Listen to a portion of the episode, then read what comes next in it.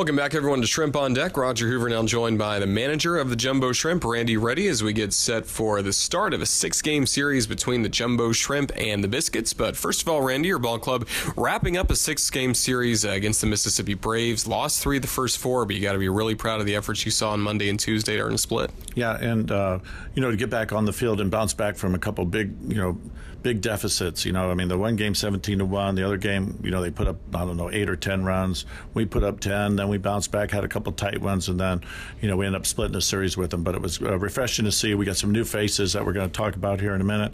And uh, I think the ball club's starting to come together a little bit. And one face that's been with you from the opening day has been Monte Harrison. This has been one of his best stretches at the plate this season. Yeah, well, you know, we made a, a, few adjustments at the plate with his hands and his start, so I think he's kind of seeing some of the rewards. A little more consistent. I mean, uh, there's no question. I mean, there's still some strikeouts in there, and uh, you know, he's where he's doing the best he can when he's up there at the plate to compete. But uh, I think he's, he's, a little bit shorter to the ball, a little bit better direction, and uh, starting to put the ball in play a little bit more frequently. Well, in the lineup, he's been hitting behind Brian Miller, who just got called up from High Jupiter, where he's hitting 324 for the Hammerheads, and he's coming for your ball club so far. I hit every game. Yeah, and uh, you know he's got a short stroke from the left side, uses the whole field, and he's got ability to bunt and runs base as well. So, you know they say speed doesn't slump, but you know he puts the ball in play, gives you a real competitive bat, and he, I think when he walks up in the batter's box, I mean he just likes to be a tough out.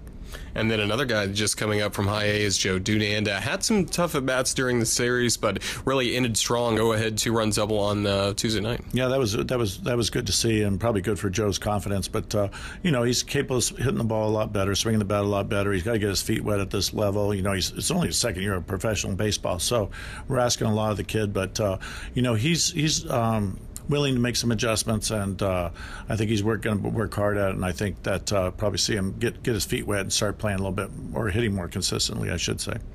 Is it really tough for these guys, Miller and Dunand, only being drafted around this time last year to now all of a sudden be playing in Double A baseball? This is their first full professional season. What do you think that adjustment's like for them going through A ball so quickly? Well, I mean, it's the speed of the game, and uh, you know just how comfortable. I mean, most players that are in Double A are have played three to five years of professional baseball already. So you throw these guys in the fire, and it's going to take a little while to get used to. Number one, but the speed of the game is sooner they can slow it down mentally in their own minds, then they'll start having success because they both you know, possess really nice qualities.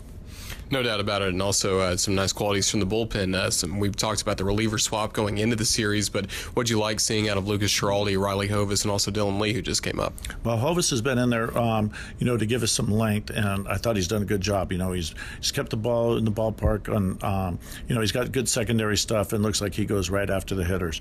You know, with Riley, I mean, he just came in pounding the strike zone from the left side, and you know, in and out, going north and south, and looks like he has no fear, and he's he's on a mission when he takes them out with Lucas, you know, he goes out there, he's got a great hammer, you know, great curveball, and you know, he, he's a big kid. He's got big angle on the ball and works downhill. And I mean, swapping out those three guys, I mean, they're really going to help our bullpen going forward.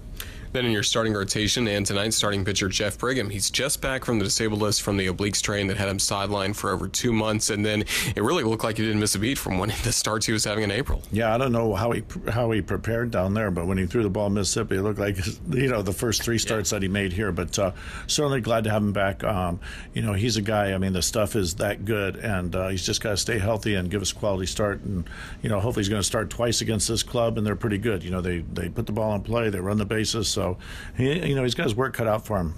What's helping him get a lot of strikeouts in his starts? Well, I think you know just the you know the velo's up for sure. You know he's in the mid 90s all the time, and I think just you know his, his breaking ball is, is is a plus breaking ball, and he's mixing in the changeup now. So you know he's throttling the hitters back and forth with the ability to with the wipeout pitch. That usually means high strikeout numbers. And then also we're seeing more consistent results from Nick Neidert. He's getting more well-rounded, it seems, as the year goes along. Yeah, Nick, you know, I mean, he just, you know, every time he takes them out, we feel like we got a chance to win. So, you know, he keeps it keeps us in the ball game. He loves to compete. He loves to get in the batter's box. Um, you know, he, and he and he establishes his fastball. He's got great location, great command of his fastball, and it's still, if you ask anybody, when it's well lo- when it's when it's well located, it's still the hardest pitch to hit.